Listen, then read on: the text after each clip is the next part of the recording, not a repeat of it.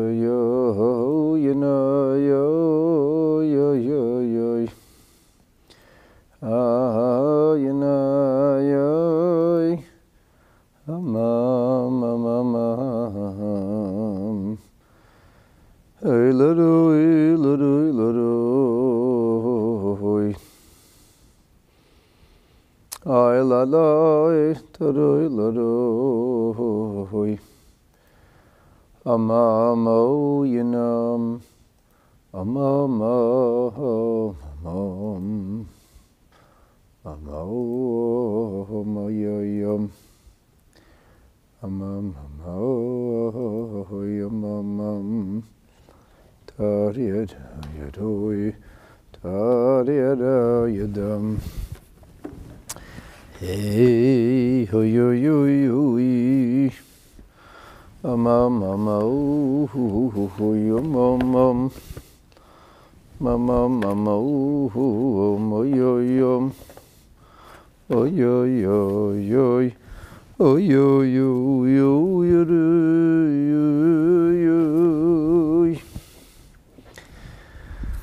Welcome, ladies and gentlemen. Please forgive me for our tardy little start. We had some technical issues some reason I wasn't able to get online. Maybe it's all the snow.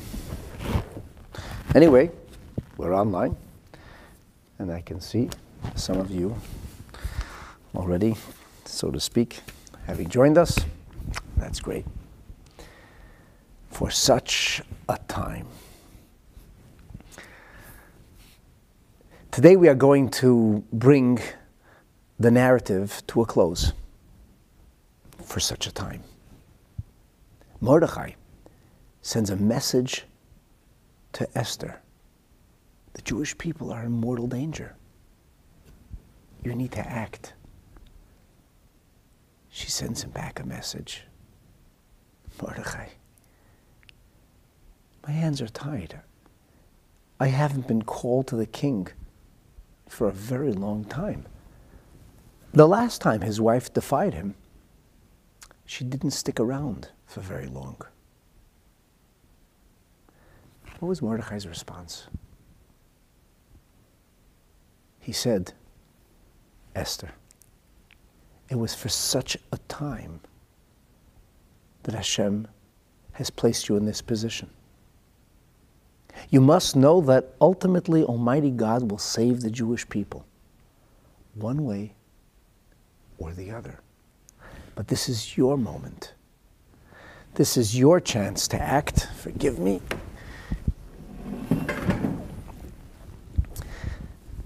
This is your chance to shine and to fulfill your mission, your purpose, and your destiny.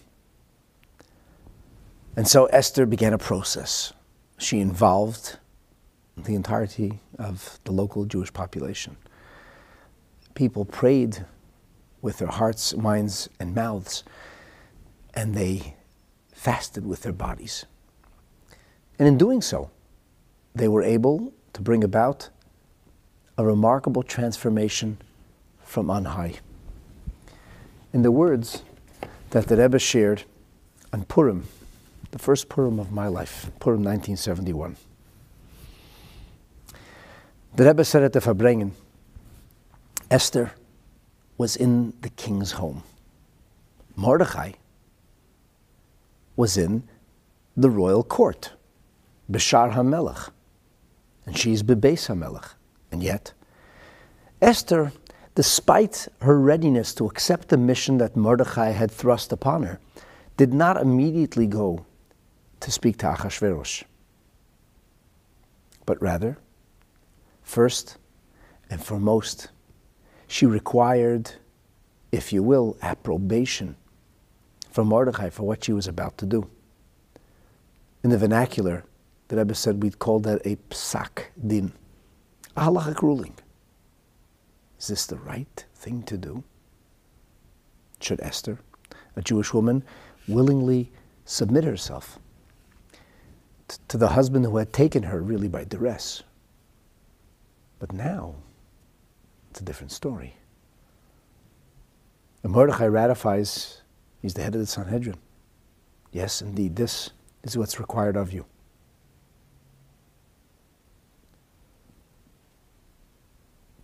But Esther has greater intuition and understanding. As we know, and the Rebbe here quoted the famous Gemara in Meseches Nida, Bina Yesera Nitna Be'isha Yoser Mi Be'ish.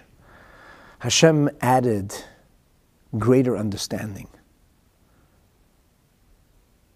into the mind and heart of a woman more so than a man. And so it is Esther who understands that the right thing to do is gather everybody together, everybody in Shushan, the entire Jewish community, Vitsumo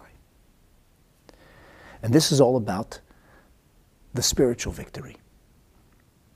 Almighty God has to be, if you will, prepared to rescind the decree. That happens al yedei hatfila la Kodesh Baruch Hu. That happens by virtue of prayer to Hashem. Not just tefillah, prayer, through the neshama, but also the Rebbe said, prayer in a corporeal sense. That's the way he framed the fasting, the physical abstention from food, drink, and nourishment. Esther herself participates. She too prays, she too fasts, with all of the young ladies who are with her, Jewish. And only after they are certain, and Esther knows that beneath the crust of indifference there beats a vibrant Jewish heart and a neshama that is aflame with love for Yiddishkeit, a core essence of our Jewishness that can never be extinguished. Those, faint, those sparks or embers were fanned, and after three days, it was a roaring flame. Esther knows that now she is prepared. And we've learned over the last couple of episodes about the brilliant strategies, absolute genius of Esther, and how she prepared for such a moment. And then, zero arrow arrived. And Esther revealed for the first time who she really is. She told Achashverosh, I am Jewish. She spoke of her lineage. Immediately, a paradigm shift overcomes the king. He begins to address her directly. We talked much about this in the previous episode. Esther accusingly fingers Haman. He is the culprit. This is evil incarnate. The beauty accuses the beast. The king is enraged. And the king goes for a stroll in the park. And then he returns from the garden, the royal gardens, and he sees he sees Haman. You'll forgive me, laying on Esther. And he has an absolute fit. It's kind of predictable. Haman wasn't a fool, but he was pushed into a very compromising position. And Achashverosh's response, says the Gemara, is extremely damning for Haman. In this evening's episode, we are going to revisit that walk in the garden. What precisely happened there? Why is it that the Talmud devo- devotes time and energy to the details of Achashverosh's walk in the park when there's a lot of other things in the Megillah that our sages didn't discuss or pay any attention to? Why is it that we zero in on the specific verb of Haman falling, reading into it, falling into a very compromising position? And now, at such a moment, who actually saved the Jewish people. We're going to be introduced to a mystery man. Somebody who seems to emerge from the shadows. His background, as you will discover, is quite sinister. And yet, his involvement is poetically Purim, a total turnabout, encapsulating, if you will, the essence of the miracle of salvation. We're in for a lot of exciting stuff. If you watched the previous episode, I think that you will appreciate ever more so what we're going to learn tonight. And but even if you didn't, I think you can follow along eminently. I, w- I want to emphasize that we are going to revisit some of the Gemara that we spoke about previously because we now have to understand it on a deeper level so that we can appreciate the Gemara we're about to study tonight. We're not going to read many lines of Gemara, just about uh, three or four lines of Talmud. But I won't be ashamed to tell you that I spent probably about six hours preparing these five lines. So first I'll focus on the new Gemara. Achashverosh's reaction when he sees Haman after having discovered people chopping down his trees in the royal gardens. When Achashverosh sees, he exclaims, Omar, Vai mi besa, vai mi bara. Woe is to me from what's going on inside, and woe is to me from what's going on outside. Inside, Haman seems to be trying to seduce my wife. Outside, Haman's people seem to have made an executive decision to destroy my garden, my royal orchard. And so the king expresses himself by saying, Hagam, lichbish es hamalka, imi baboyes? Do you really intend to seduce the queen under my very nose? In my home? The Gemara doesn't discuss the deep shame that washes over Haman. His face is covered. He doesn't even have a response. And then a man steps out of the shadows. But I want to step back now. I want to step back and talk about Achashverosh's stroll in the garden. What happened precisely? And why was it that Achashverosh was so deeply angered, infuriated? Why did his wrath burn so? And again, why is it important for the Gemara to talk about this? As I've mentioned in a number of these episodes, it's important for us to understand that the sages of the Talmud did not, and I want to emphasize again, did not explain every verse of the Megillah. Every one of these verses is rife with seeming inconsistencies, grammatical inconsistencies, verbiage that seems odd, details highlighted and others left out. And there's a lot to learn in the Megillah. But that's a separate study. We're learning the Gemara, we're learning the Talmud, Masechet Megillah, the way the sages expounded the Megillah, if you will. These were probably the sermons that the rabbis of the Gemara delivered during the course of the centuries in which the Gemara was formulated. So why does the Gemara have to tell us that Haman said, Vai mi besa, vai mi bara? How is this central to the story?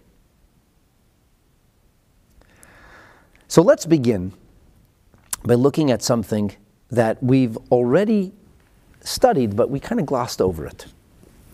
The Maharal of Prague, one of the greatest 17th century or late 16th century sages of the Megillah, of, of the Jewish people, the chief rabbi of Prague, wrote a commentary on the Megillah.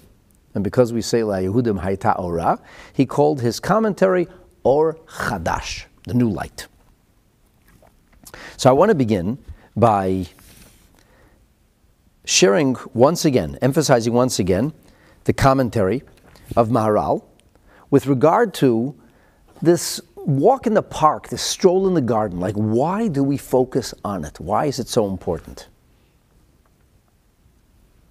The Maharal says if we go back to the words of the Gemara prior, we zeroed in on the king rose in anger and then he went out to the garden. In the words of the Megillah, V'hamelech kom b'chamosai mimishte hayayin. The king rose in anger from the mishte, from the feast, the party that had centered on wine. Now the Gemara simply transcribes those words. V'hamelech kom b'chamosai. And the Gemara uses an acronym, Vigoimer, which is the equivalent of English, etc. And then it says, Vahamelech shov miginas habison. The king returned from the royal gardens or orchard. The Gemara's comment was, Makesh shiva lekima.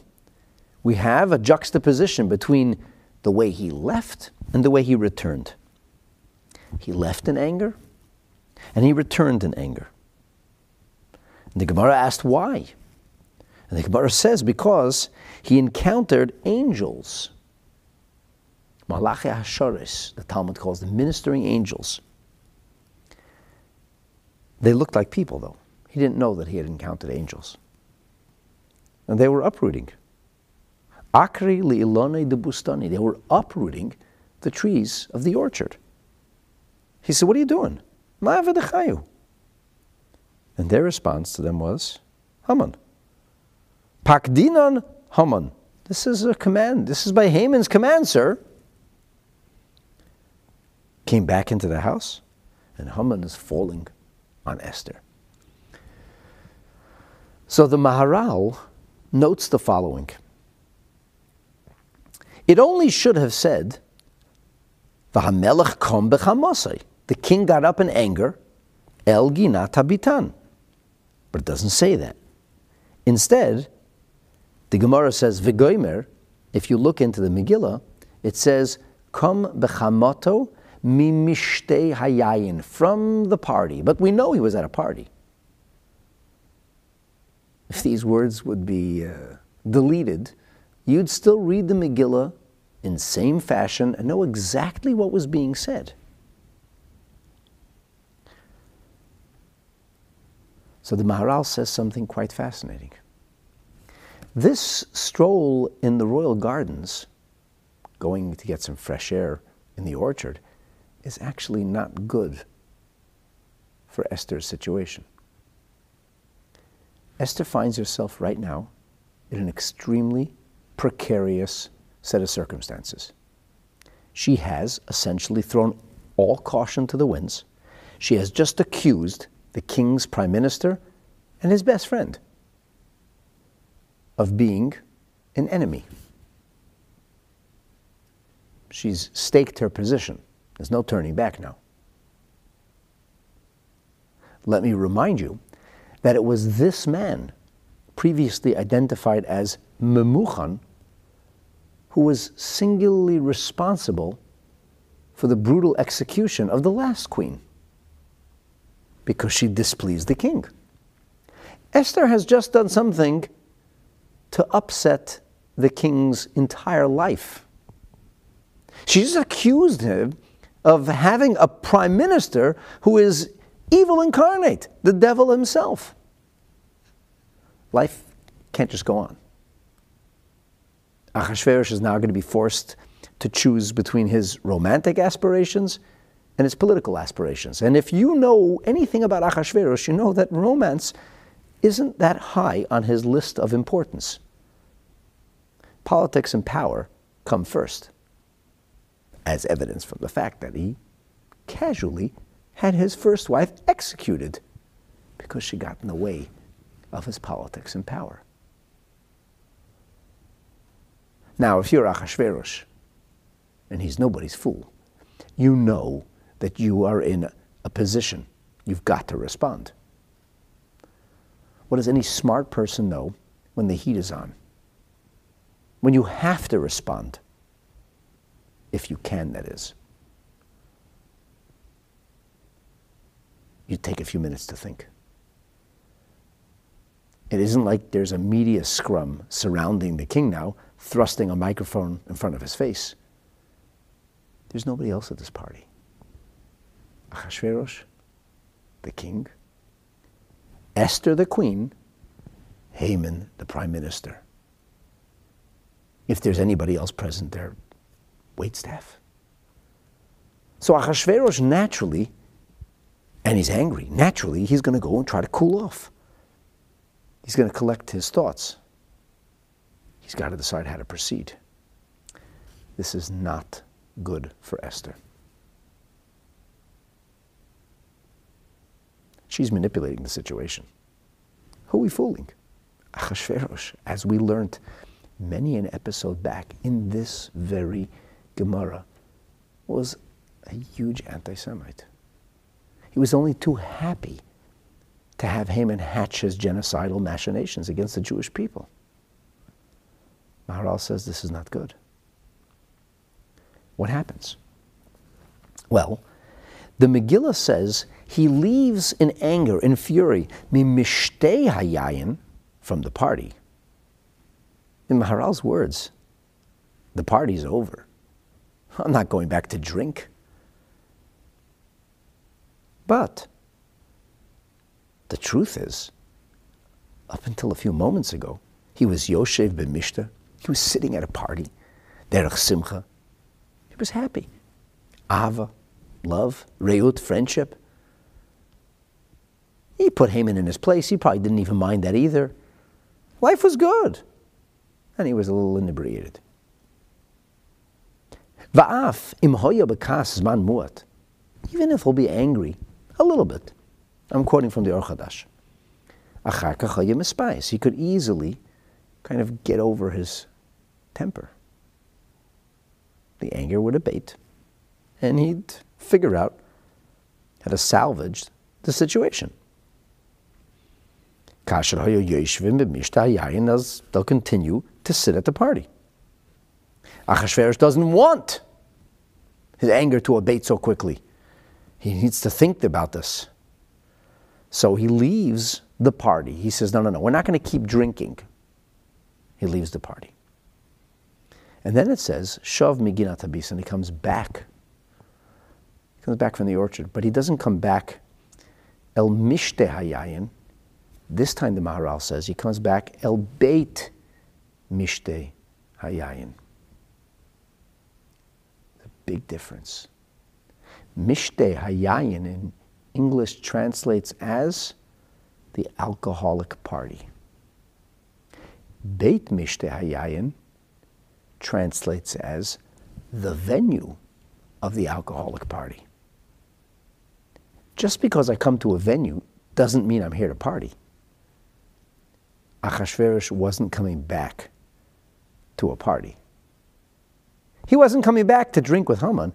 He was coming back to the location, the place where there was, past tense, a party. Why? Why wasn't he coming back to the party? Maharal says something astounding. This too was a tremendous miracle. You see, had Achashverosh kind of mollified and gotten over his anger, making himself feel better, then he could have come back and they could have started discussing, negotiating. Could have been very tense. There's no guarantee that Esther is going to win this contest. But miracle upon miracle, Achashverosh goes out where naturally he should have cooled off, and instead of cooling off, he comes back even angrier. His stroll in the orchard exacerbated the situation rather than making it better. This the Gemara has to talk about. Because in our previous episode that I illustrated, and I'm going to zero in and highlight this again and again tonight. The point of our sages was to demonstrate the miraculous elements of a story that seems entirely natural. To point out to you and to me the many little miracles. Because that is really the message of Purim. That Hashem, Almighty God, is arranging everything in the details. And that the miracle of Purim can only be appreciated if we take the time to look at every tiny detail. Not just what happened, when it happened, how it happened. Because the quote, end quote, coincidences can only be miraculous. So here, naturally, Achashverosh should cool off. Instead, he comes back angrier. The Megillah does not tell the story. The Megillah only, matter of factly, tells us he went out to the garden and came back from the garden. So, what happened? By the way, I want to remind all of you that if you have uh, questions, you're welcome to post them on the live chat on YouTube. Um, I'm not looking at the screen on Facebook, but if you go to YouTube and you post your questions in the live chat with Hashem's help, I will do my best to try and respond. So if you look in the actual Megillah, it says he went out into the garden and he came back from the garden. In the meantime, Haman turned his attention to Esther, realizing that the king was not particularly, shall we say, entertained, and he began to plead with her. The king comes back, but the Megillah doesn't tell us what happened in between. And of course, the obvious question is so what happened? What happened? What happened before? What happened after? Why are we even hearing about this stroll? It would seem that this is not a good part of the story. This doesn't lend itself to the miracle. Ah, but it does. And our sages were bothered by precisely this. Why did the Megillah detail, insert this detail of Achashverosh's walking out and coming in? The answer is because actually it was the greatest of miracles. This is what sealed the fate of Haman. This is what made such a moment so powerful. Had Achashverosh been there, Haman could never have begun to ingratiate himself before Esther, and he certainly never would have fallen onto her. He would have spoken to the king.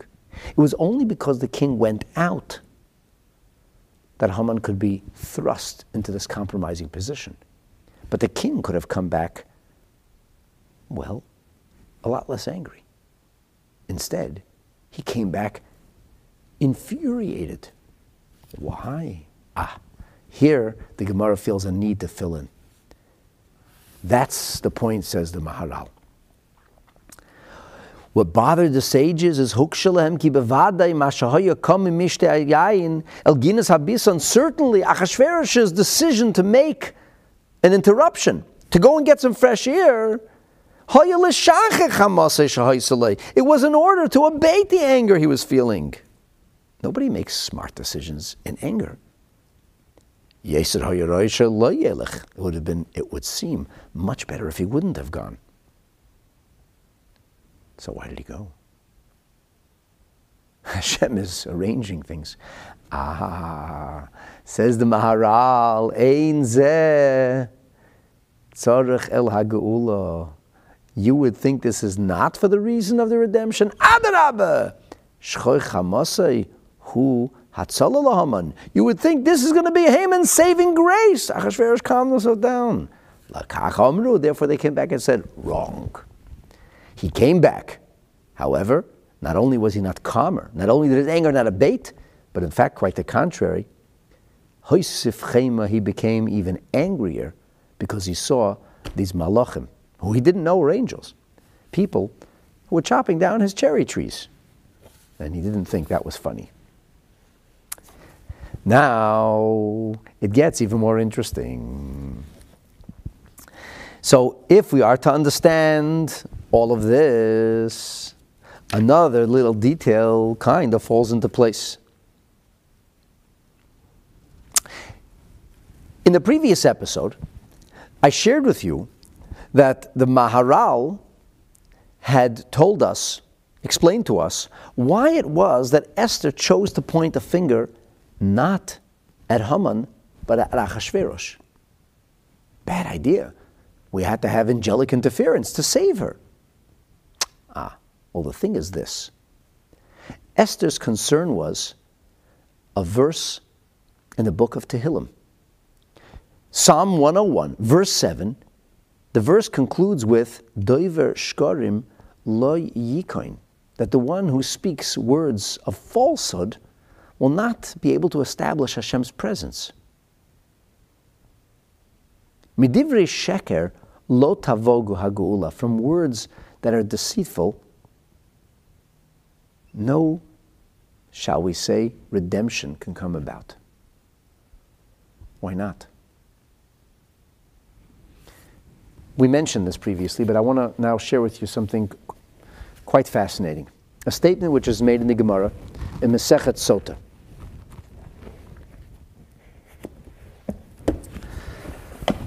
The Gemara Masechet Sota, at the end of the seventh chapter, page 42b, tells us the following.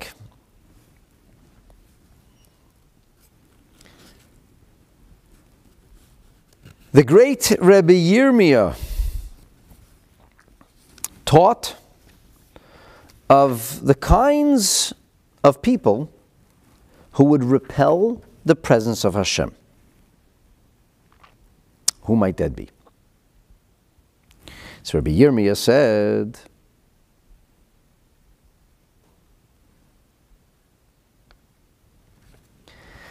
I heard in the name of Rabbi Abba,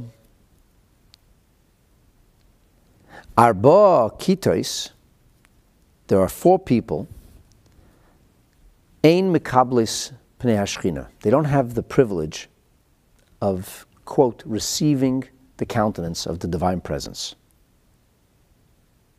Who are these people? Katleitzim, people who are empty headed, vacuous, just finding a way to mock or laugh at somebody else.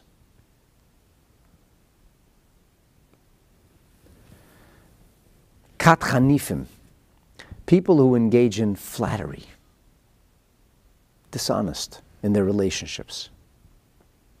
Kat Shakorim, people who lie and use deceit. And finally, Kat Mesapri Lashon Hara, people who speak words of slander.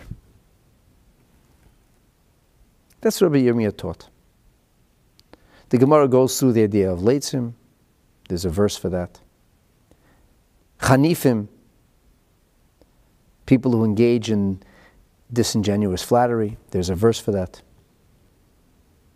Kachakorim, people, groups of people who engage in deceit, liars. Tichsiv, for it is written, and here the quote comes from Psalm 101. Dever shkorim, layikain leneged enai. The person who speaks words of falsity, lies, will not be established before Hashem. So, the Yad Ramah, very important commentary on the Gemara, tells us in, in his commentary on Mesechet Sanhedrin that you must know that these might be people who are, broadly speaking, deserving of the presence of the Shekhinah. Otherwise, the teaching doesn't seem to make sense. If you have people who are empty, lying, cheating, flattering, and uh, gossip monging, why would they have the presence of Hashem? So the Yad Ramah says, we are talking about people, sheyesh biyadim Torah umaisim tevim, people who possess Torah knowledge and good deeds. Well, if so, why wouldn't they have Mekablim Pnei Ashchina? The answer is because these kinds of activities become interference. The famous Hasidic master, the Tzadok HaKohen of Lublin, in a sefer called Tzidkas Hatzadik, says that an example of this is that people who engage in this kind of behavior don't succeed in focusing in prayer. They are the victims of interference.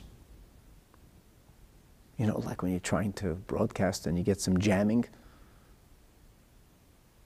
It's like jamming, so you shouldn't be able to focus or connect. The Eitz Yosef says that although Kabbalah's Pnei is a big deal, it's in the purview of the supremely righteous. But the Eitz Yosef says, on some level, this could apply to anybody. If you're a liar, you won't have sudden feelings of inspiration. The kind of feelings that everybody sometimes gets, or could, or should be able to experience. Moments of inspiration, moments of moral clarity, moments of passion and fervor for things good and holy. Eitz Yosef says everybody can experience this. Euphemistically, it's called Kabbalah's Pnei Ashchina. So lies get in the way of that.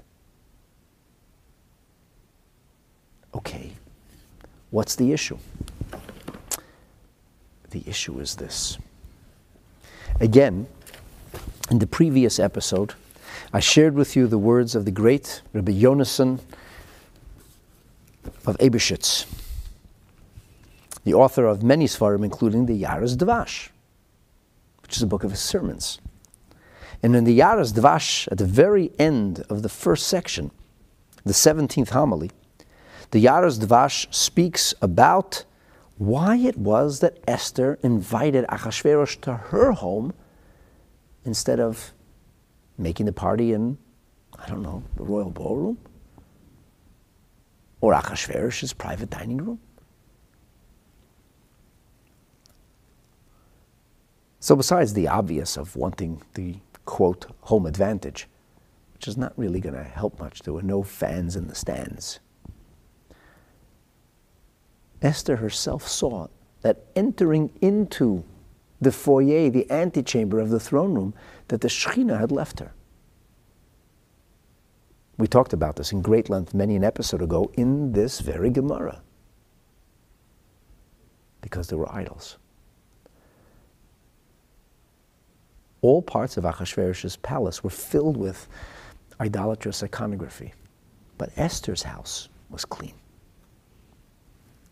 Rabbi Yonason says that the miracle was that Haman didn't get a chance to wash and change his clothing because his clothing was filled with icons. He would have people bow to him because he became a representation of that alien deity. He was wearing the idol, so to speak. The first time, Esther couldn't make her move because Haman was sitting there with the idols. And she doesn't know how this is going to work. The Yaras Dvash says something really quite fascinating.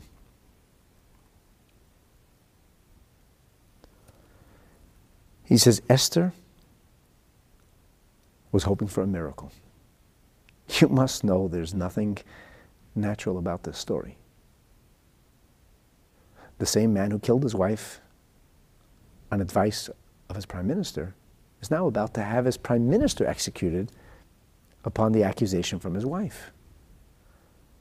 It's the exact mirror image, opposite of how the Megillah begins. So the Yaras Dvash says that when you need a miracle, you need Ha'aras HaShechina. And he says, Yoiser Sheha'aras HaShechina Yesh, the more proverbial radiance of the Shechina, presence, manifestation of the, of the, divine, Yoiser nokol It'll make it easier for a miracle to happen. Because God, who can do anything, however, there's one thing that, if you will, blocks the presence of Hashem, and that's idolatry. And he says that the more you have something blocking the Shechina, kasha mitzias hanes. It's harder for a miracle to unfold. Like we see, Higia Beisat Slomim, she came to the antechamber which was filled with idols. Nistalka the presence of Hashem went away. We see, Yaras Dvash says, with Moshe Rabbeinu, that he couldn't pray, Moshe, that he said, quote. When I leave the city, I can pray, but I can't pray here. It's full of idols. So here, the Shekhinah is with Esther. However, Avakesh. How am I going to make this request? Shehu Nes Godol. It's a big miracle. And then there's idols. Tzarech I need divine presence. I need Ruach HaKodesh. I need the Holy Spirit. I need Hashem to be with me. And that's why Hischak Moshe HaMelech Lebesa. That's why she wanted Haman and Achashverosh to come to her home. And Haman had his clothes. Haylavush Kachav Mumazos Al Neged Liboy, right at his heart. Vim Kain, Adayin Toyeva Bebesa. No idols. Well, at least there were until Haman came. That's why Hashem arranges that the second time around, Haman doesn't get to change his clothing, and he comes sans the idolatrous raiments. Now, this creates a tremendous question, my friends. The question is if lying gets in the way of the presence of Hashem, and that will confound the possibility of a miracle unfolding, then how is it that the entire redemption of the Jewish people came about through a lie. It's a lie. The Gemara says that Achashverosh went into the garden and and he saw people chopping down trees. He said, What are you doing? They said, Haman told us to. That's a lie. It's an outright lie. This is a problem. The problem was he went out into the, the, the, the orchard. This is going to be a problem because it's going to, so to speak, diminish his anger. Hashem makes sure it should arouse his anger, which will save the Jewish people, but that means the Geula came through deception, through a lie. It, it doesn't seem to work.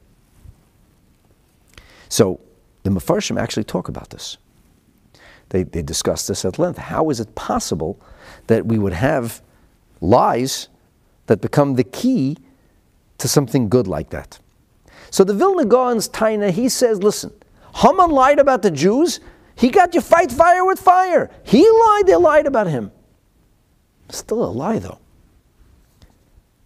And therefore, the Ben Yehoyada says two incredible things. The first thing he says is that they never said Haman told us to do it. It doesn't say the angels lied. There wasn't an act of a lie. Achashverosh interpreted it as such. There was a tumult. Achashverosh says, What in heaven is going on here? The people said, Haman! Haman! They just screamed Haman as they kept chopping. They didn't say what Haman did. They just said Haman. This is like the white lie of Yaakov. Ani, who's there, Yitzchak? In his blind state said. He said, I, Esav, Bechorecha, Esav is your firstborn. And this, we learned one is permitted to do when it comes to keeping the peace. So it wasn't an outright lie. Achashverosh interpreted as such. And then the Ben Yehoyada says something astounding, astounding. And what's even more astounding is that when you sew this all together, you kind of weave it all, this amazing tapestry is going to emerge. Listen to this. He says, and I'm quoting, he says, You have to know, Shakol Hamachaze Hazeh, this entire story, Yorak Bidim It was his imagination. Kidimyan Hachaloim, like a dream. There was no angels. The whole thing never happened. Elakiv and Shehuhir Kol Hazman, Bahamon, since he was thinking about Haman the whole time, he imagined an event. He imagined that there was people chopping down a tree. What do you mean he imagined? He didn't go to sleep. Even when he had a dream, we said that was kind of like a miracle. Now he had a dream, a nightmare. The nightmare was Haman was coming to kill him. And then, and then Haman was there. But he wasn't sleeping now. He was going for a walk.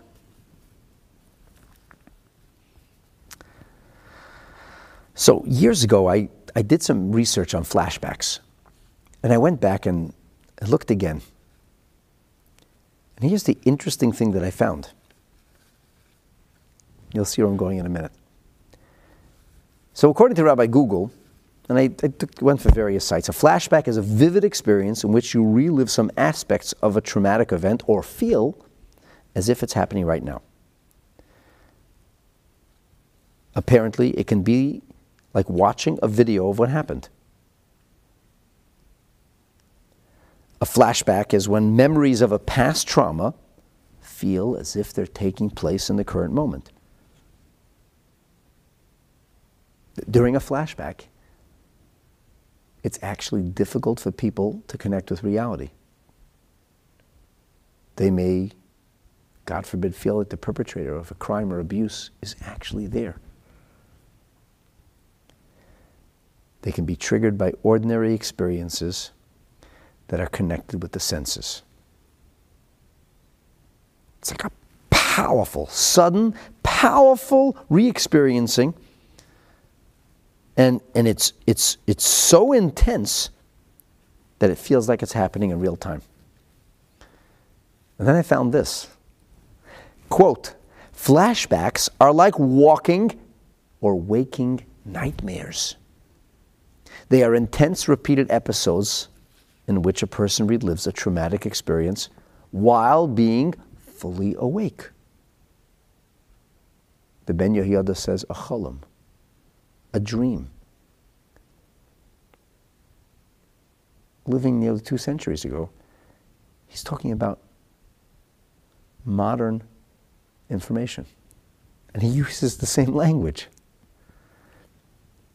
He says flashbacks are so powerful that they're more than a nightmare. Because, pardon me, they're more like a nightmare than a memory, a nightmare, a dream, a nightmare, because the sufferer cannot distinguish between the flashback and reality. Flashbacks are vivid sensory experiences. Sometimes people who have these experiences actually believe that they're there. They actually believe they witnessed something. So you're telling me flashbacks. That's, that's reliving something that happened. Well, guess what? There's also something much rarer called a flash forward. A flash forward is a quote mental image of a simulated future event, one that has not yet occurred. For example, someone with depression may experience a flash forward of being rejected by their peers or unable to complete a work assignment. So people can actually convince themselves something happened even though it didn't happen. Why is this so important? I'd like to suggest to you that this is so important not only because we're trying to avoid lies, the Ben Yehoyada did that the first time around, but rather because if we are to say that it happened in this fashion, something far more important, so to speak, comes our way.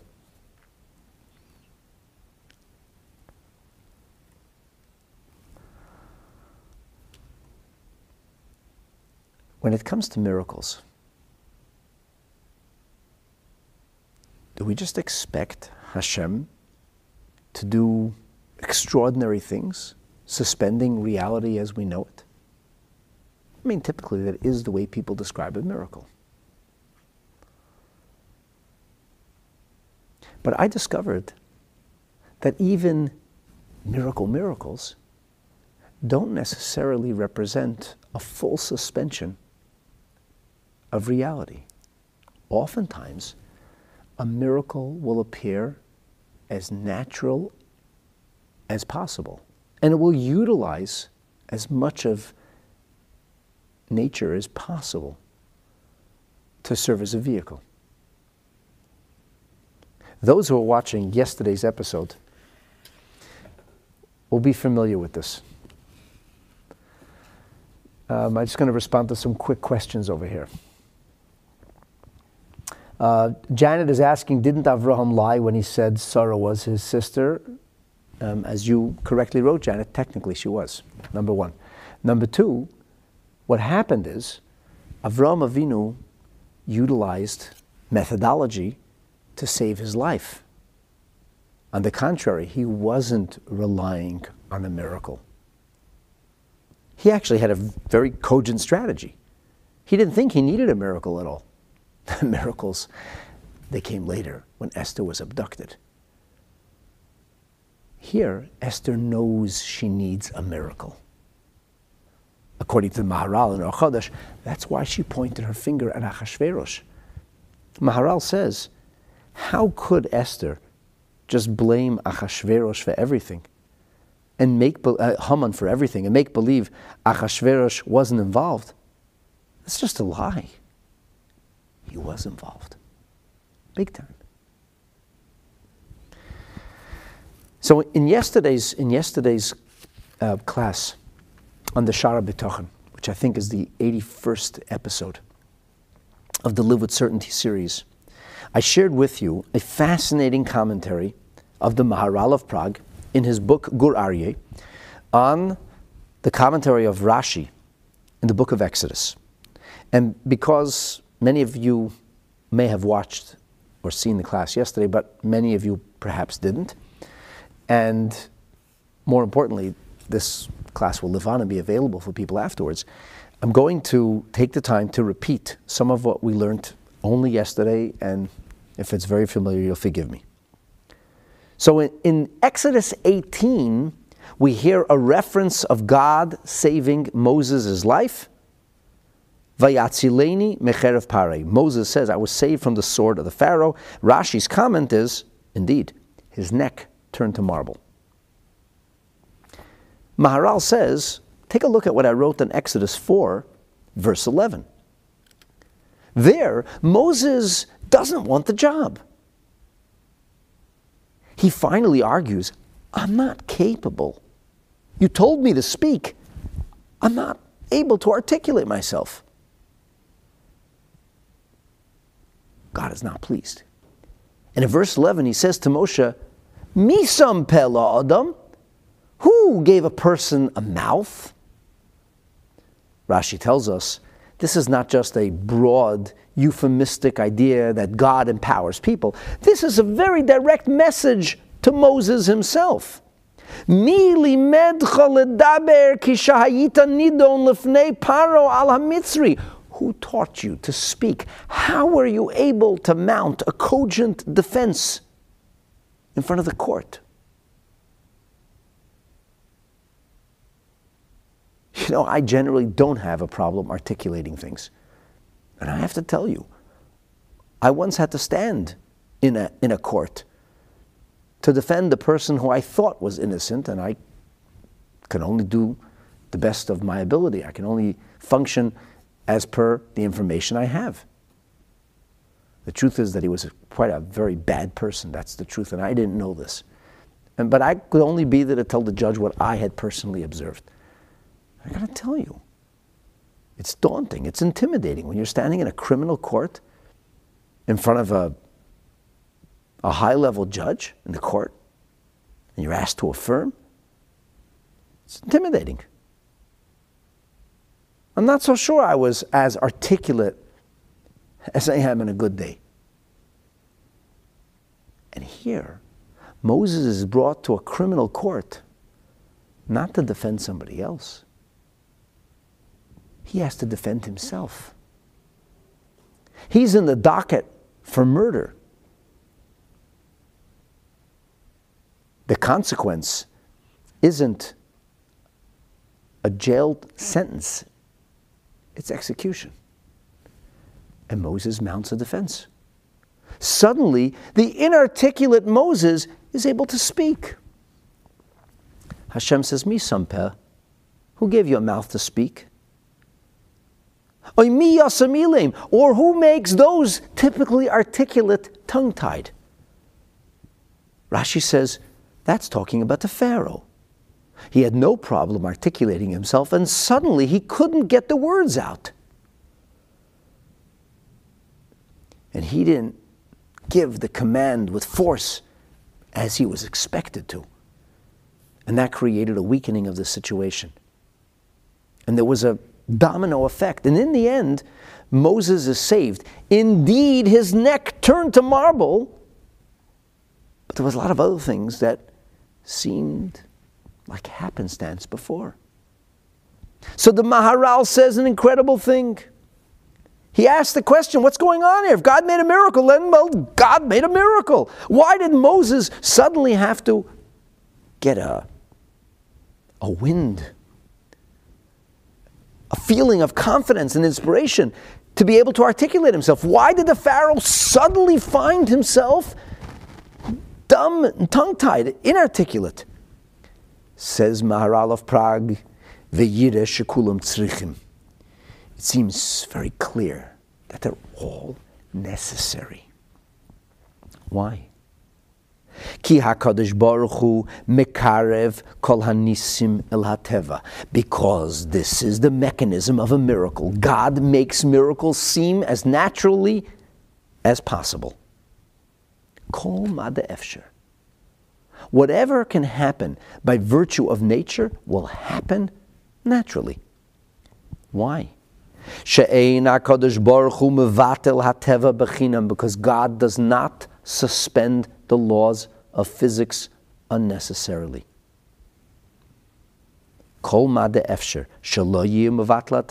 Whatever God can do to diminish the shattering of the laws of nature, God will do. Had he not enabled Moses to speak, it's not a raging miracle. Had he not enabled a Pharaoh to become tongue tied, again, not an obvious miracle. There are examples of inarticulate people who suddenly get a wind and they become articulate. It happens. Hardly miraculous. There are times that people get emotional, overwhelmed, and they can't articulate themselves. Yes, Hashem is calling the shots a miracle? So it's not shinui hateva, that's not a change of nature. What I just read about flashbacks, or even flash forwards, is not a miracle. Achashverosh had been thinking for the last 24 hours Haman is trying to depose me. He's trying to take my place. Now, his wife, whom he kind of loved, certainly was very attracted to her. She said, He's a devil. He's trying to destroy my life and your life. He's infuriated. He goes outside. He had a flash forward experience.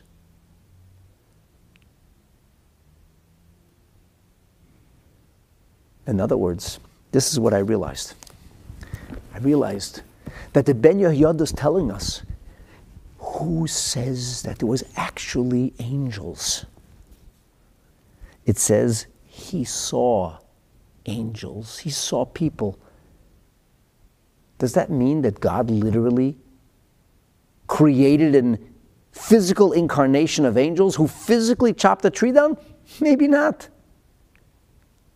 God gave Achashverosh a powerful flash forward, not post, but pre traumatic stress experience. He had a disorder. It wasn't post, it was pre. And in his flash forward, he sees angels. I mean, people. It's simulated, it's in his mind. There was no lie, it was all in his imagination. What did it do? It made him even angrier. And this is the miracle. Achashverosh just was put on the spot by Esther. Esther drops, she, she, she, so to speak, she dropped the gauntlet. She said, I am Jewish. This is my lineage. He wants to kill me. He wants to depose you.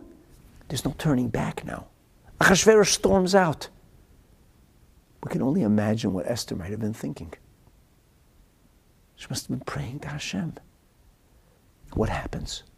What happens is that Achashverosh comes back even angrier. So the Gemara fills us in.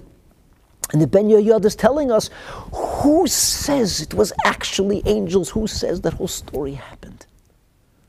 Maybe it was people. Maybe he saw people chopping down a tree. Maybe the gardeners ordered a tree being chopped down. In his mind, maybe he said, What's going on here? Maybe, maybe the whole thing never happened. It seemed natural. But in truth, it was an extraordinary miracle. It's so interesting to note that in the next thing, he comes back into the house and he's fuming. Why? Because Haman is lying on his wife. But you look in the words of the Gemara, the Gemara says, it says, Haman nofel. He's falling al hamita. It doesn't say nofal. It should have said he fell. What is he, insane? Why would he lay in her bed? So the Mefarshim discuss this. In the Sefer called um, he says Haman didn't want to lie in the bed, he wanted to lie on the floor. He was going to grovel on the floor. And then something pushed him onto the bed. The Lishmaya Balimudim was a tremendous preacher and a, a wrote a beautiful commentary about two and a half, a little more than two centuries ago in Vilna. He says an amazing thing. He says Haman meant to sit on the bed next to Esther, and suddenly he fell right onto her. And then he felt gnarly, overwhelmed, and he tried to get up, and he didn't know what happened. Suddenly he felt himself propelled forward again. What do you think? Angels came with wings instead of flapping their wings and pushing him around? Sometimes a person is propelled in one direction or the other.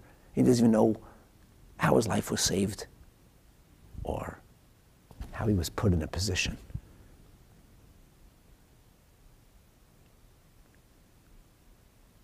I know a person who was about to run into the street and felt a strong wind and suddenly turned around and a car flashed by in front of his very eyes. A split second later, he probably would have died. Was that an angel? Maybe. You're going to tell me, Rabbi, the Gemara says angels. My dear friends, indeed the Gemara says angels, but when the Gemara says angels, it doesn't necessarily mean angels. Gasp. I'm not telling that. The Rishonim said it. Listen to this. Genesis 37. Chumash Bereshis, Perek Lamed Zayin, Parshas Vayeshev. Yosef Atzadik the famous Joseph, has been sent on a mission by his father to find his brothers. But they're not where he expected to find them. And so, so he's wandering. He's looking for his brothers. They're supposed to be in Shechem, but he came to Shechem and they're not there. Pasuk Tezva, verse 15 says, ish, a man finds him. Vihine, so'eh basada, he's wandering about the field. Vayish alehu ish. The man asks him, he says, Matavakesh. I beg your pardon, sir. What are you looking for? Yomer, Yosef says, Et achai anochi mevakesh. I'm looking for my brother, sir. Hagidin Ali. You seem to know something. Efohim roim. Where are they pasturing the sheep?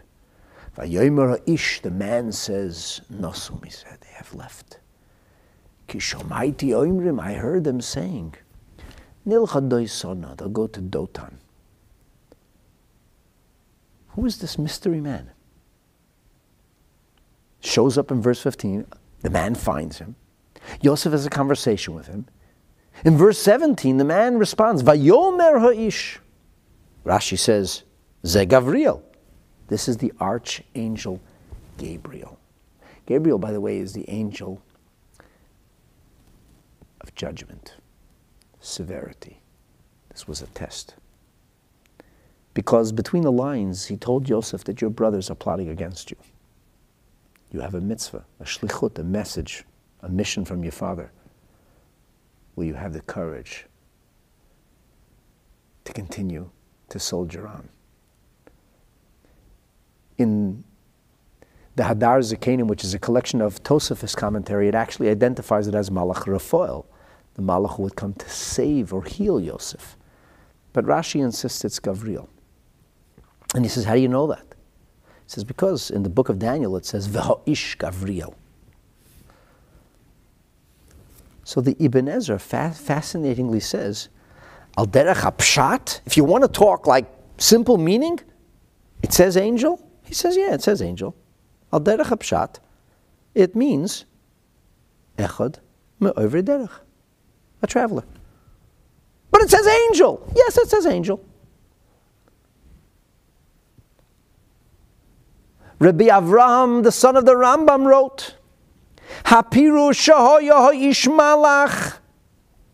The commentary that he had heard, the interpretation, the explanation that this is an angel, like an angel that God sent. He says, in order for that angel to go and ask Yosef, he says, Upirush nachon, it's an appropriate uh, commentary. Aval hapirush shuhu malach mamash. Sorry, he says the, the, that, that there was a person who was ke'ein malach, like an angel, like an angel because he was propelled from a higher force by Hashem to ask Yosef, what are you looking for? And to show him, oh, your brothers, I know where they are. That's Pirush Nachon, he says. So it's not just the Pirush of the Ibn Ezra, happens to be a person walking, but there was, yes, a person who was a guided missile. Avala Pirush malach mamash, the interpretation that this is literally an angel, the zonavua, this would be an act of prophecy, seeing things with, with, with higher, more refined senses. Udrash, that's a homily. It's not pshat. Now, Rashi argues that it is pshat. And why does Rashi argue that it is pshat? So the commentaries on Rashi say a number of things. So, f- firstly, they say it says vayimtza'eu, a person found him. A passerby doesn't just go find somebody. He would start the conversation. They wouldn't start the conversation with him. That doesn't make any sense. And how would he know? And how would he know what they were talking about, what they were thinking about? So if you talk about it on a literal level, the Ibn Ezra is right. The Ibn Ezra says it's a person. It says this is what it is. The Rashi says syntextually it doesn't really make sense. It's got to be something more. So they use the term angel loosely. Rabbi Avram, son of Rambam, uses the term angel. And he says it was an angel. What does it mean, an angel? An angel means a person Asher Shalach Oisai Hashem. Person who was sent by God. This is not a class on Parshas Vayeshev now, and I'm not going to discuss the details. The point, my point is simple. When we talk about angels, especially we're learning Gemara, it's not scripture. It doesn't always have to mean the Hollywood imagery of angels. there was a force, something propelled, something pushed, something, something otherworldly was going on. Why would Haman lay on top of Esther? It's got to be insane.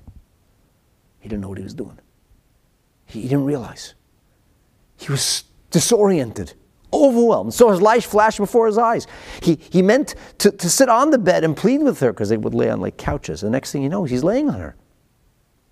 And he tried to get up right away because he knew this was not a good position to be in. And all of a sudden, he felt himself like collapsing and falling on her again. And then he tries to get up and again he's falling. Neufel, he keeps falling on her. And Achashverosh walks in and he sees this. So it's all natural. But these natural occurrences are all miraculous. The Gemara is pointing out to us how every single nuance, every detail here is a miracle. And that's where we started today. So, what's Achashverosh's response to all of this? He says, Gewalt, vai mi besa, vai mi bara, outside, inside, wherever I look, I got troubles. The Maharsha says, vai mi besa, vai mi bara means like this. How do we know this? How do we know he said that? So the Maharsha says, he said, Hagam lichbesh es hamalka imi baboyas. This too? You want to seduce my queen under my very nose in my house? It's not his house, it's Esther's house. So it's all in the royal compound. He says Hagam. The Hagam, he says, it seems to be there's something else. This, this too? Aha, Maharsha says that's exactly the point. Kvar oid va'acheres. It indicates this is coming on the heels of Bachutz, what he saw outside the Akar to learn the uprooted tree. And then he said, in the words of the Megillah, it says, Vayomer HaMelech. So Vayomer, says the Maharsha, the Gemara is reading as Vai Omar. Vai. Vai, like, like Oive. Whoa! Yikes! Vayomer, Vai Omar. He didn't say it, he screamed it. And we see the number of, he brings cross references for this. So, like a picture starting to emerge over here. And we see how all of this is actually extraordinarily miraculous. It's like amazing stuff going on over here.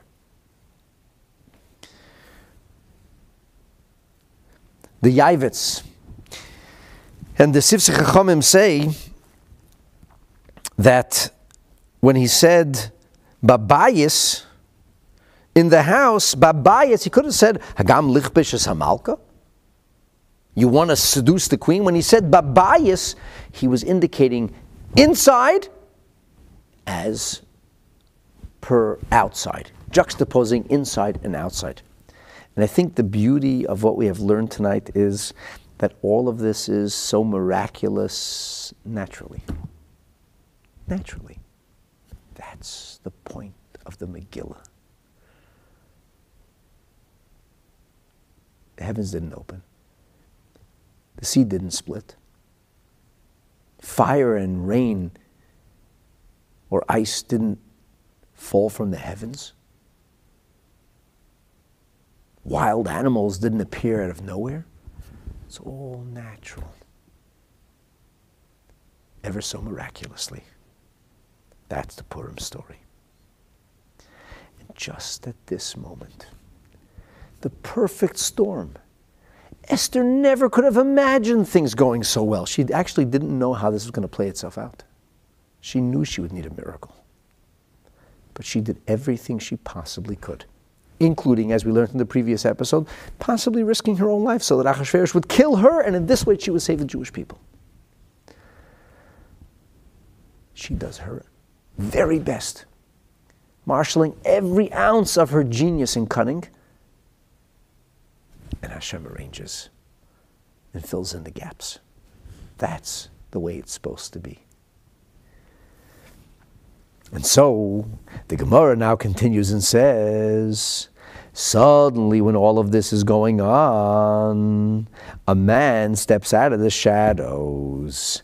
Achashverosh is screaming, Whoa, vai mi besa, vai mi boro. Did you want to seduce the queen in my own house? All of a sudden, vayomer Chavona. Chavona speaks up. Who is Chavona? Chavona is Echad min hasarisim. He's one of the ministers, a royal minister, a chamberlain. Who's chamberlain? Doesn't say. The Gemara introduces this with the words Vayomer Chavona v'Gomer. Who's Chavona? Where'd he come from? Did this how did this work? Esther arranged everything. There she is laying on her couch being accosted by Haman, and suddenly out of nowhere, a new actor shows up on the stage. Vayomer Charvona, Charvona says, Amar Rabbi Elazar says, Af Charvena Rasha B'Yiseitza. He was a wicked man. He's Haman's homeboy. He was part of the plan. What happened? He saw that Haman's machinations were coming to naught. And immediately, Miyad Baruch fled. A turncoat. V'hainu, and this is the meaning, of what's written. And here the Gemara quotes a fascinating verse from the book of Job. And this is the meaning of the verse. Kivan Shara that Atzasil in Iskaima, Haman is not successful. He ran. Rashi says that when he saw he wasn't successful, what does this mean?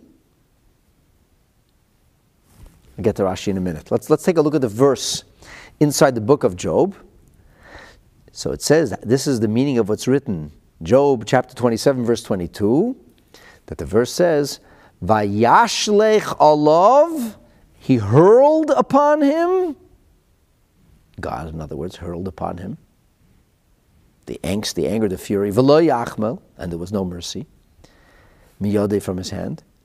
Baroyach yivrach. And then flight. They ran away. Who ran away?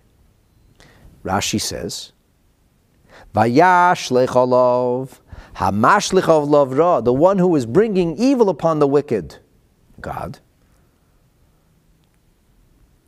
And there's no mercy. Baroyach yivrach, says Rashi, in Eov, ben atzosei shahoya misayoi, his own partner in crime, the one who was helping him. Yivrach me'azor yodai he flees from helping him. Beshat kishlono, when he sees his friend stumble. He's a fair weather friend. That's what Chavona did.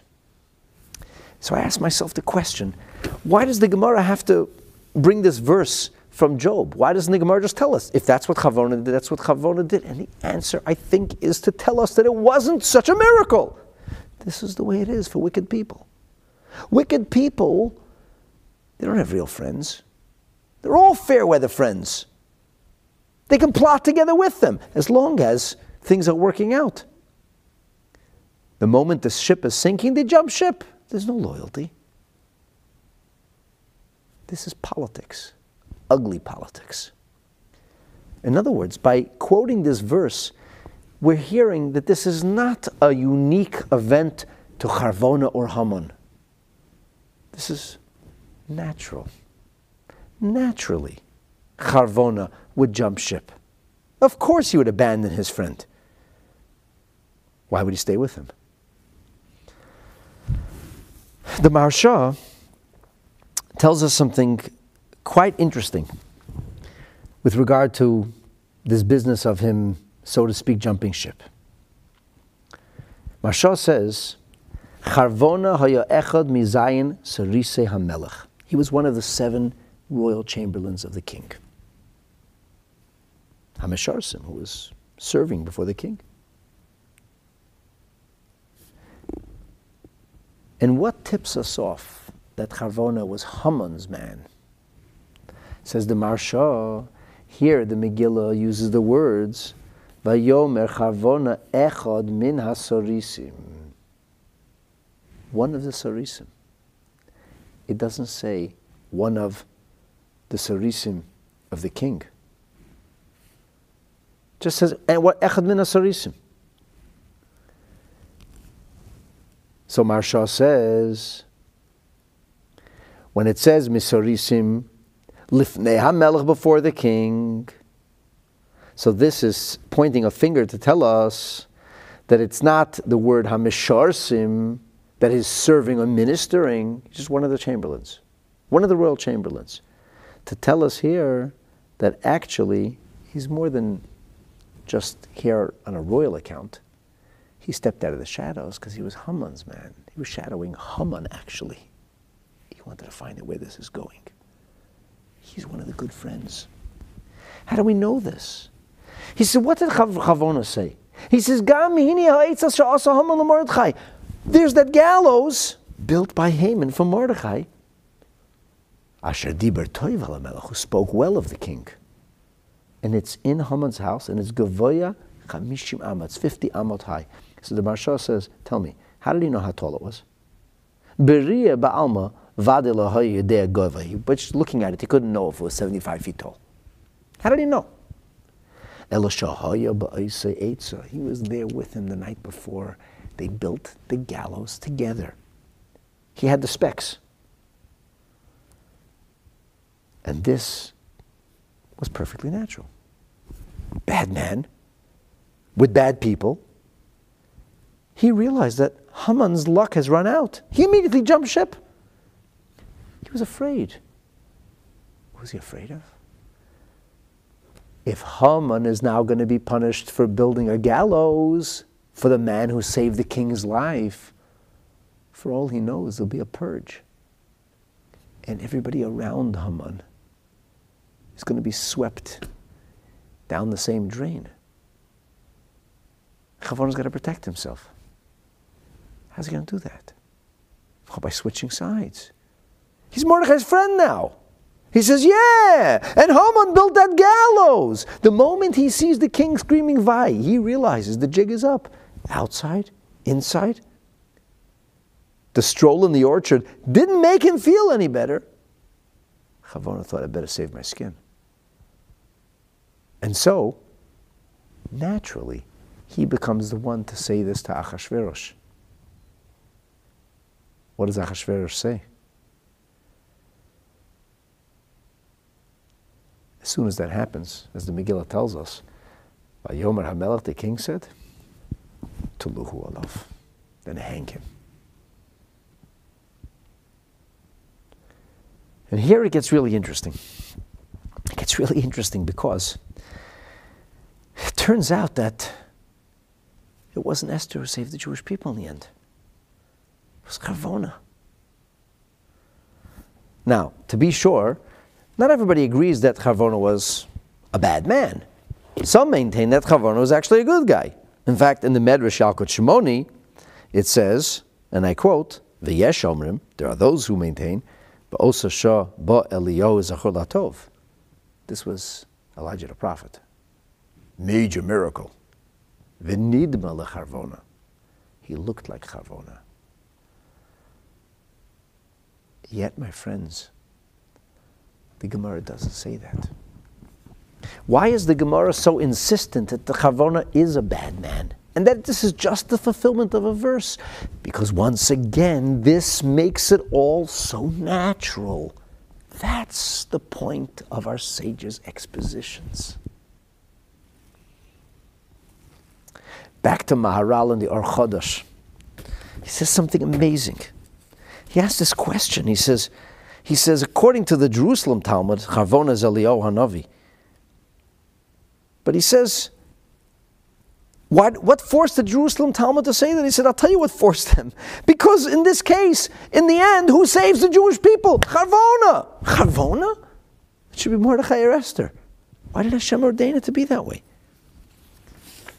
He says, even if you're going to say that Charvona was co opted by Elijah, at the end of the day, he was still the fall guy. Chavona used his meat suit, if you will. His, his used his body. He just possessed him, got him to say it. But the Maharal says, we say Charvona Zachor Latov. He says, in the end, the truth is that Charvona hated Mordechai. He hated Mordechai. And here we see what is written, the euphemism, Nafal Shor Hevi Shochten. The ox stumbles, they call the slaughterers. Chavona was like a he was a turncoat, like a jackal. He smelled blood, and suddenly he became Mordechai's friend. And he says, Is this the only thing Haman did? You think he's just seducing your wife? You think he's just chopping down your, your trees? he also is going to hang the man who saved your life. He was part of the plot last time. Who in Bigsan Vaseresh? He was with those guys.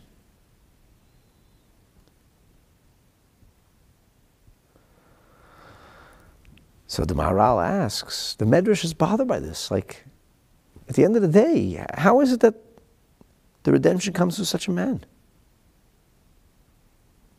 The Maharal says an amazing thing.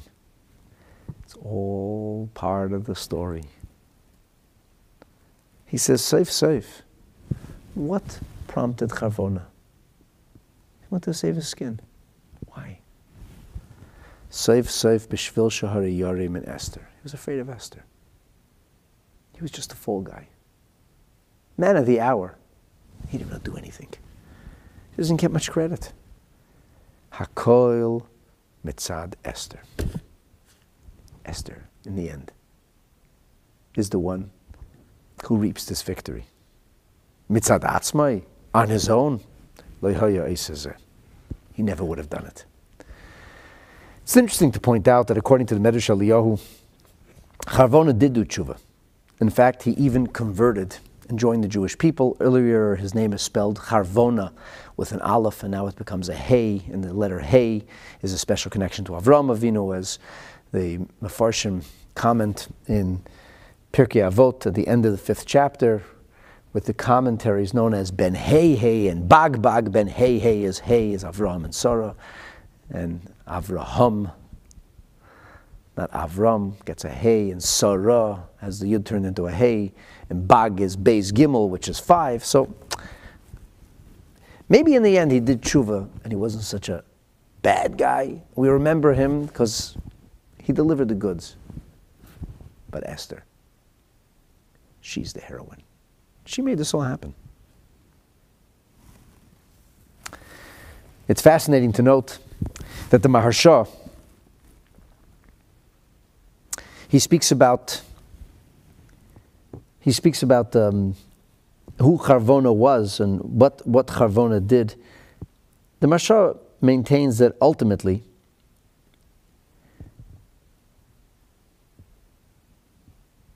the fact that Charvona makes a move at this point is only because he's trying to save his own skin. It was convenient for him only because he was afraid of Esther. And now the Gemara concludes. This is really the end of the narrative. The Gemara is going to go off and talk about other things after this. The Gemara says, so what happens? They hang Haman. Haman is hung. That's verse 10. This is the end of the seventh chapter. Haman. And then what happens? Hamas hamelech shechacha. The king's wrath abates. So the Gemara says the king's wrath abates. What is this? By the way, I missed that the Rashi's. Let me just include them. God hurls troubles, misfortune on the wicked. No mercy for the truly wicked. And what happens then? His friends not just Charvona. Naturally, they don't want to sink with him, so they run. It's interesting, the Maharam Shif comments, he says, where'd they run? He says, running is a euphemism. It doesn't mean that he actually ran. Eina kavana, says Maharam Shif, shebarach mamash. Barach miyada puronius. He fled from trouble. Machmas Amirase, when saying this, he would be able to flee. In other words, remove himself from suspicion. So when Achashverosh does an investigation and he says, Who put up those gallows? Charvona says, I told you about the gallows. I was always there for you, Your Royal Highness. I was just a spy. I was making sure I always had your back. That's the game he was going to play. So euphemistically, he fled from the, the, the crime scene. Maharam Shif says it's a euphemism. So the v'chamas hamelach shachacha, the wrath abates. Gemara says, chamas hamelach shachacha, shtei shchicha is halal. There's two abatings. There's a double abating. Why is there a double abating? What's, what's the double abating that, that, that we refer to here? Let's go back to Maharsha. So Maharsha says,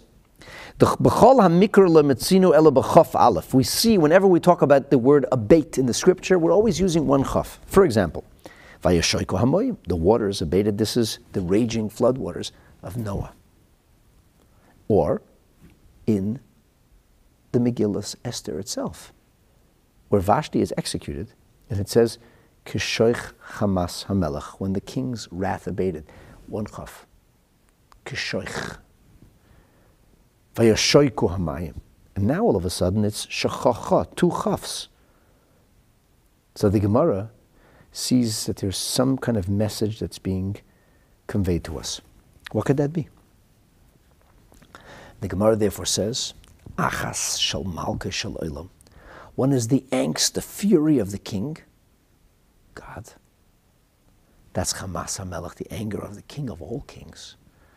Achas shal Achashverosh. One is the anger of Achashverosh. Maharsha says something very curious. He says, What does it mean God's anger abated? He says, Well, he was angry at the Jewish people. They had prostrated themselves before the idol. He says Achashverosh was angry because, because he was Haman was going to destroy all the Jews. And I'm looking at this Maharsha and I'm like, I don't understand. If God was angry at the Jewish people for what they did, as I shared with you in the beginning of the class, that anger had already abated.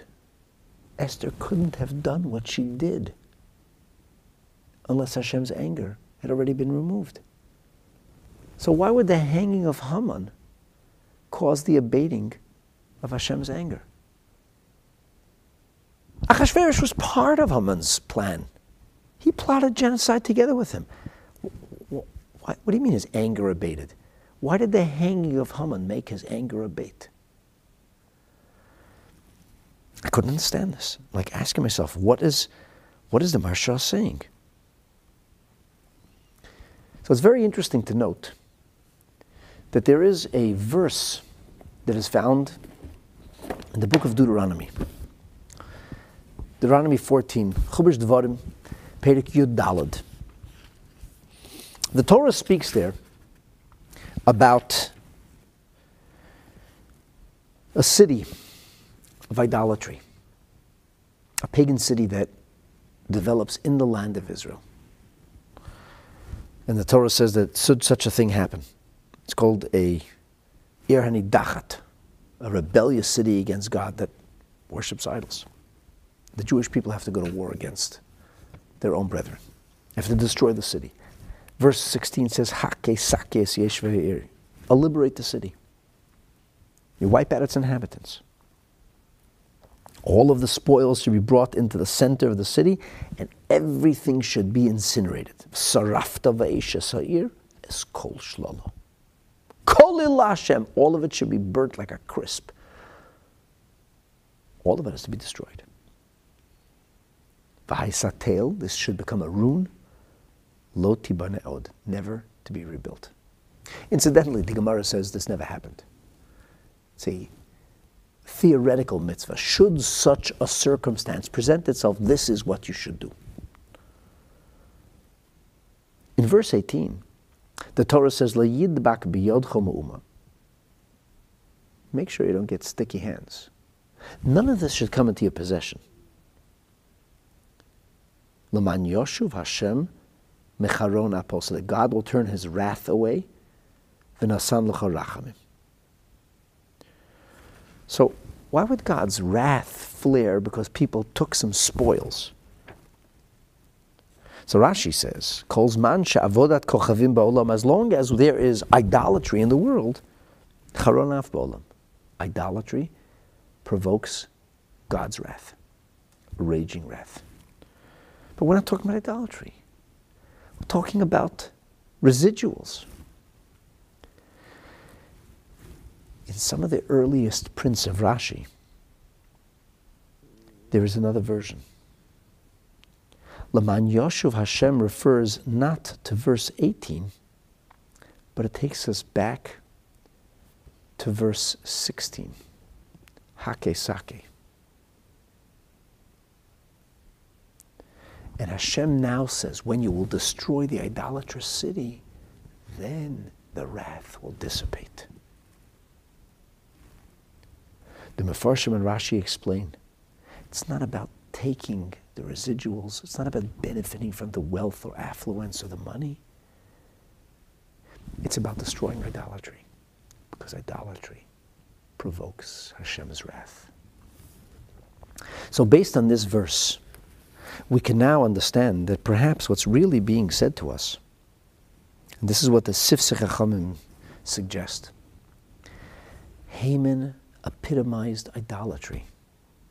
He worshipped himself. And he forced people to bow down to him because he was wearing idolatrous clothes. You know, the Megillah's whole story is about the people who had to bow. Why? It was an act of idolatrous subservience. Haman made himself into the representation of that deity or of those deities, but it was on his person. He wore the robes. You bowed to the idol that he was wearing. So Haman was a major promoter of idolatry.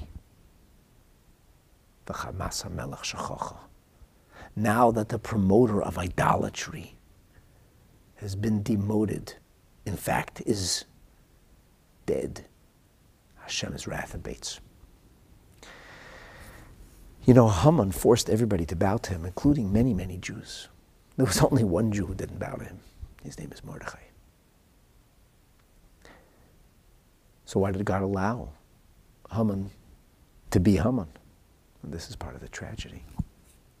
We, the Jewish people, we didn't do our part. We almost aided and abetted the rise of a Haman. Now that Haman is gone,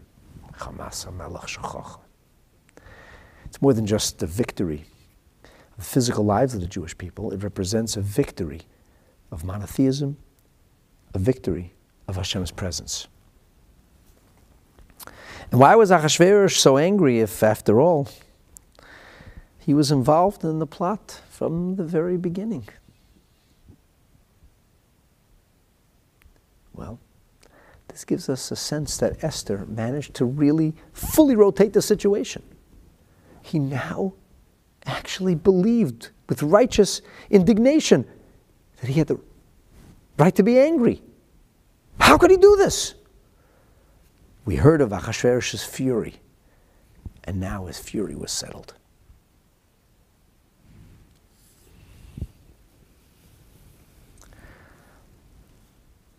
This is really on a, if you will, an eschatological level. Like this is this is this is like this this big big picture vision of a spiritual metamorphosis and transformation.